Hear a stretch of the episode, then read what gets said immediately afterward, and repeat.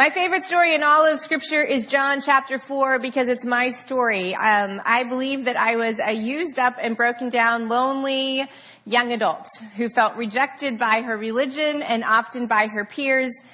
And Jesus found me trying really hard to live life dependent upon no one but myself. And through the love of a grandma at the age of 17, after a particularly difficult rebellious period, he gently and lovingly and quietly broke through my shield of self-protection to bring me new, everlasting life here on this planet and eternally in heaven. And I think that John chapter 4 is full of enough nuggets of gold that I could speak and teach from it every day for the rest of my life. So I want to um, just share some devotional thoughts that I truly have not shared in this manner before. All right? But before we get to John chapter 4, we're going to go back to um, 2 Chronicles chapter 28. I'm not actually going to read through the scriptures today. You can find this story in 2 Chronicles 28 um, because we don't have time. So I just want to tell you the stories and you can journey with me. This is a war spoils story that occurs in about 786 BC. The nation of Israel is divided into two kingdoms. There's the north and the south.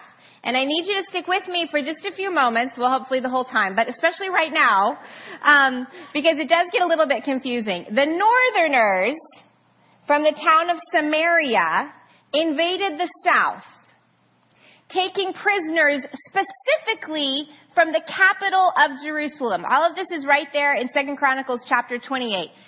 North, Samaria, there's a whole bunch more history, but I don't have time to give you that right now. North, Samaria goes south to Jerusalem to take captives. And upon the army's return to Samaria, they are met by a prophet of the Lord, an agent of God, who spoke vehemently against this invasion and mistreatment of their fellow God followers. They're both, they're all Israelites, and instructed them to send them back home. The leaders met those arriving from the south from the war. And verse 14 says, So the soldiers gave up the prisoners and plunder in the presence of the officials and all the assembly of Israel. The men designated by name took the prisoners from the plunder. They clothed all who were naked. They provided them with clothes and sandals, food and drink and healing balm. All those who were weak they put on donkeys. So they took them back to the, they took their, they took them back to, it didn't work out. They took them back, they took the fel, their fellow Israelites back um, to Jericho, the city of palms, and then they returned to Samaria. So they're in Samaria, they go south to Jerusalem, they take captives. A prophet says, You cannot do this to your fellow man, to your fellow Israelites and something in their heart changes. And I love that image of the men who were told to do so took clothes from the very plunder and they clothed the naked and they put feet on, they put sandals on those that, that um, on their feet and they gave them food and they gave them drink and those that were weak they put upon donkeys and they took them all the way back down south to Jericho which is about 17 miles from Jerusalem. The compassion the care that those mighty warriors bestowed upon their captives. I love that they had a change of heart and that they returned their brothers and sisters all the way back home. So flash forward with me, that's story number one. Flash forward with me to the time of the New Testament. The Jews and the Samaritans are not friends. They do not like each other. Jesus knows this and yet to an expert in the law, an expert, an Israelite expert trying to make sure he fulfills every letter of the law, Jesus tells this story in Luke chapter 10. Jesus, right, make sure you get that, is talking to a ruler of the Jews. Okay? Who does not like the Samaritans. Right? There once was a man going down from Jerusalem to Jericho. Jerusalem sat high on a hill with Jericho about 17 miles east. Marked by sharp twists and turns through rocks and along cliffs, robbers found victims easily among the travelers. One such traveler, not only did the thugs rob, but they beat him up badly, tearing the clothes off of his bruised body and leaving him on the side of the road to die.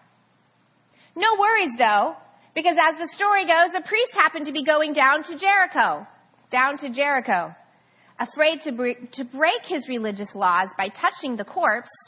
I mean, those are kind of good intentions, right? The priest passed by the wounded man on the other side of the road. But that's okay, because then along comes a Levite to this exact same place where the man lay lifeless and barely breathing. He too didn't want to break any Levitical laws that would make him unclean and unfit for worship. So like the priest, he passed by untouched and uninvolved on the other side. But that's okay because here comes another man and this time it's a Samaritan. And as he traveled the road, he came to that very same place. And this time, the man saw. The Samaritan didn't see a corpse or a human being too dirty to touch. He didn't see a homeless beggar or a poor immigrant or a Jew or a Gentile. The Samaritan saw a wounded soul and took pity on him he bandaged his wounds, pouring oil and wine to soothe. And he gently placed this wounded traveler on his very own donkey, brought him to an inn, cared for him himself, and then gave the innkeeper enough money to make sure the man could fully recover right there in his inn. And to the expert in the law that Jesus was talking to, he said, Jesus says, which of these three do you think was a neighbor?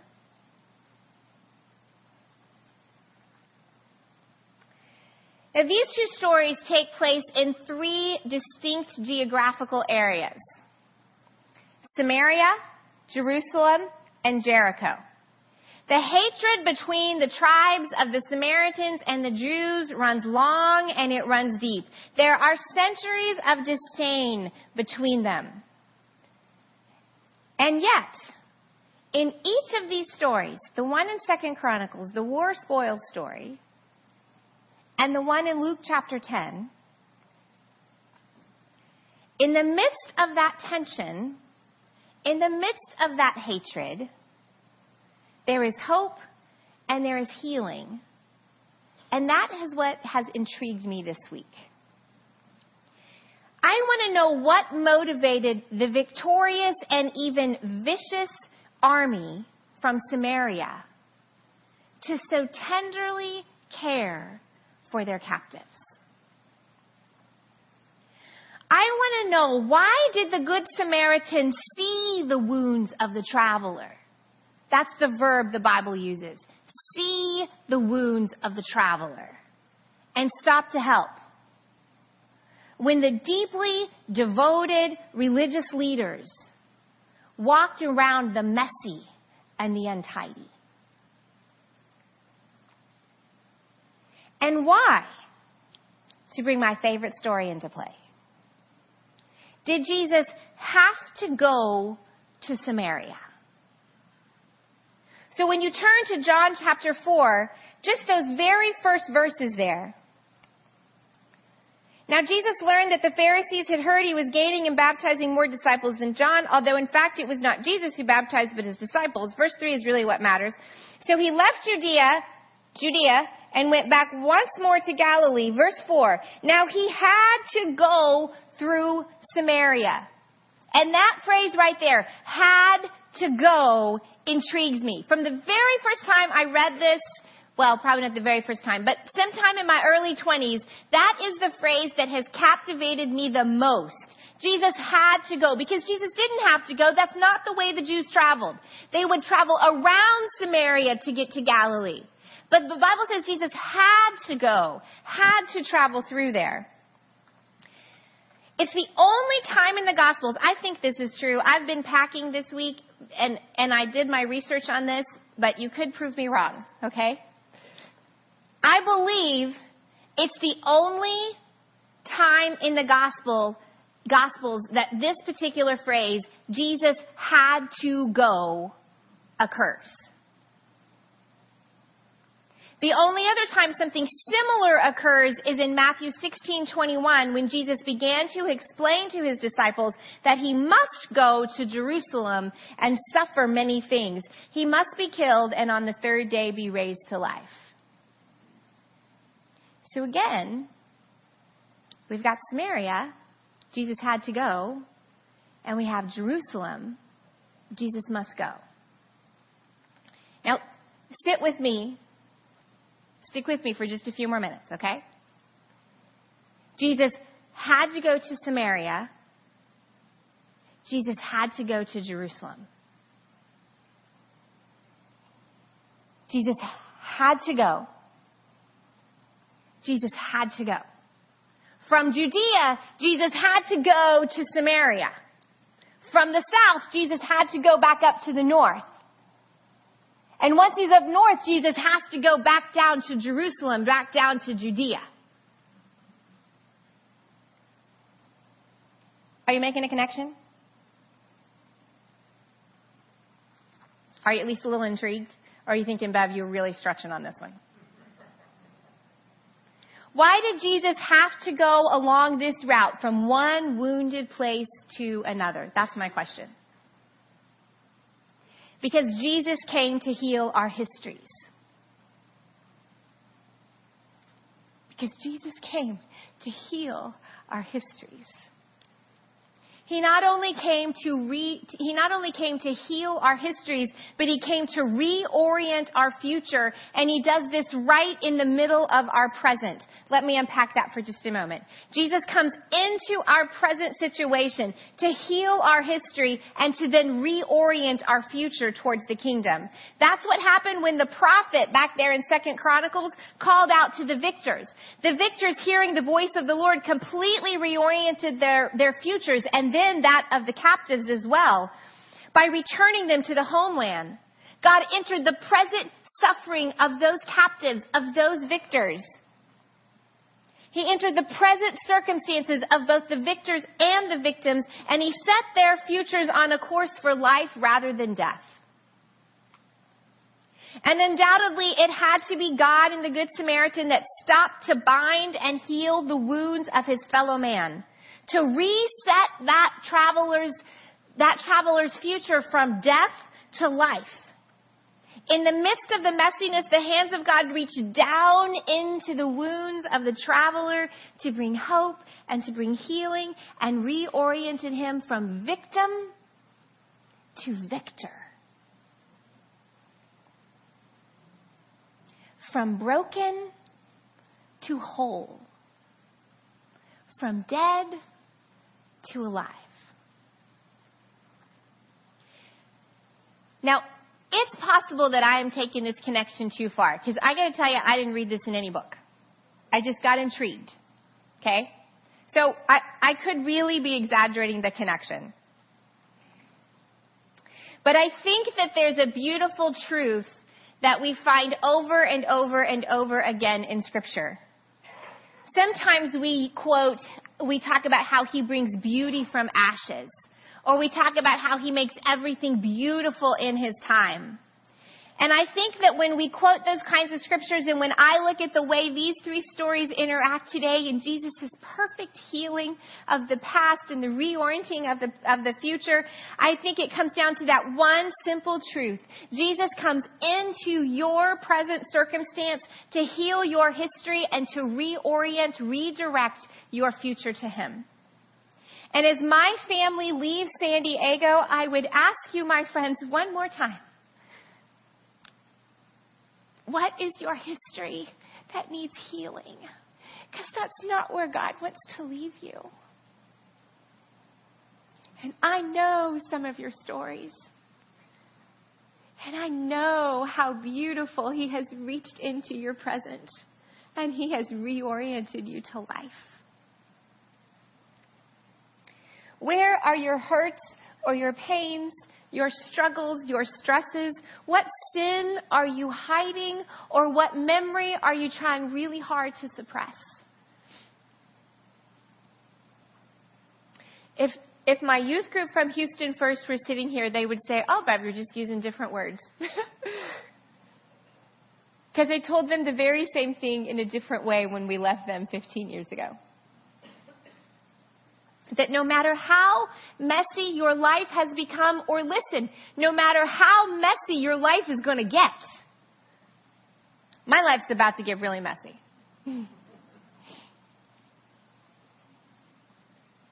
Jesus desires to come into your life right now, right now into your present, to heal your history and reorient your future to the kingdom.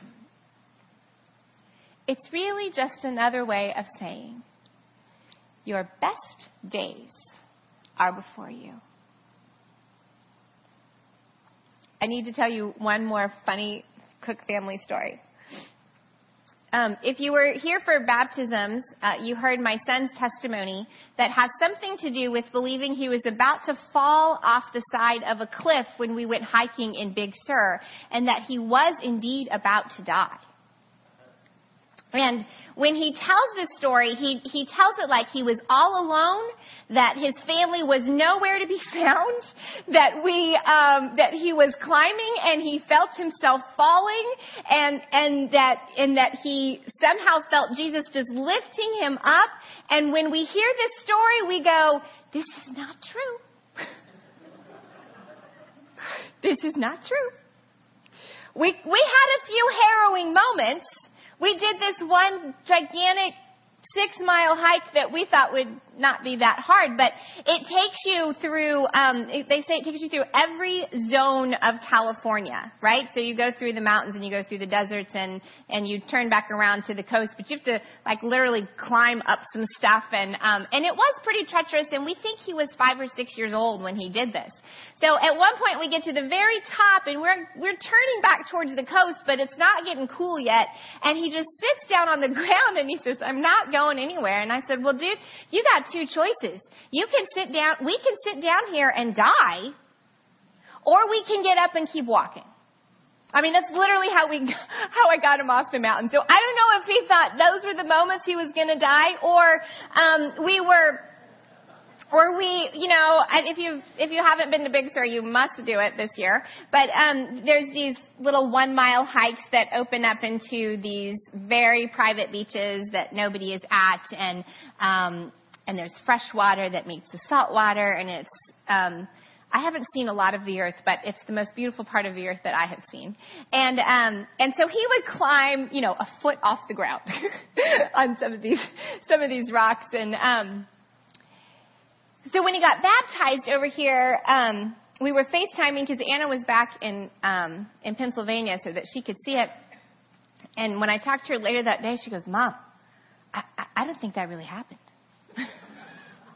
Now, we have a trust here because you're not allowed to tell him, right? There's a sacred trust right now. You're not allowed to tell him that that didn't really happen.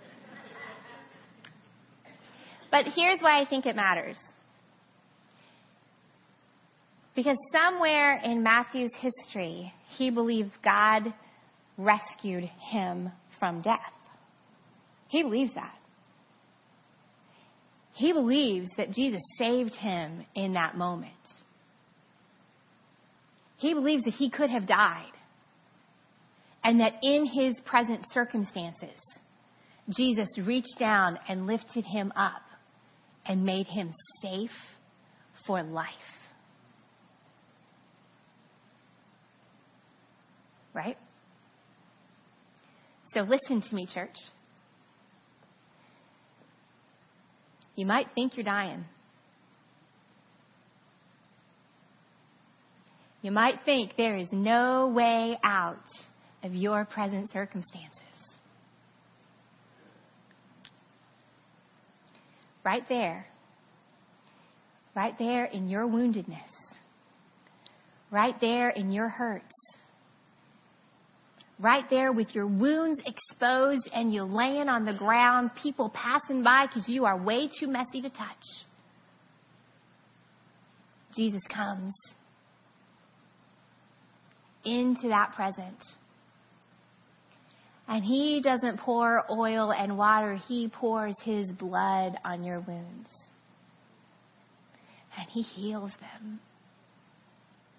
And he sets your life for a future and a hope. Your best days are before you because Jesus is alive. As we come to take communion today, we're going to do it my favorite way, which is by intinction. Because I want you to hear those words. His body broken for you so that you might have life. His blood spilled for you so that you might have life. It's the most important thing. It's all that matters.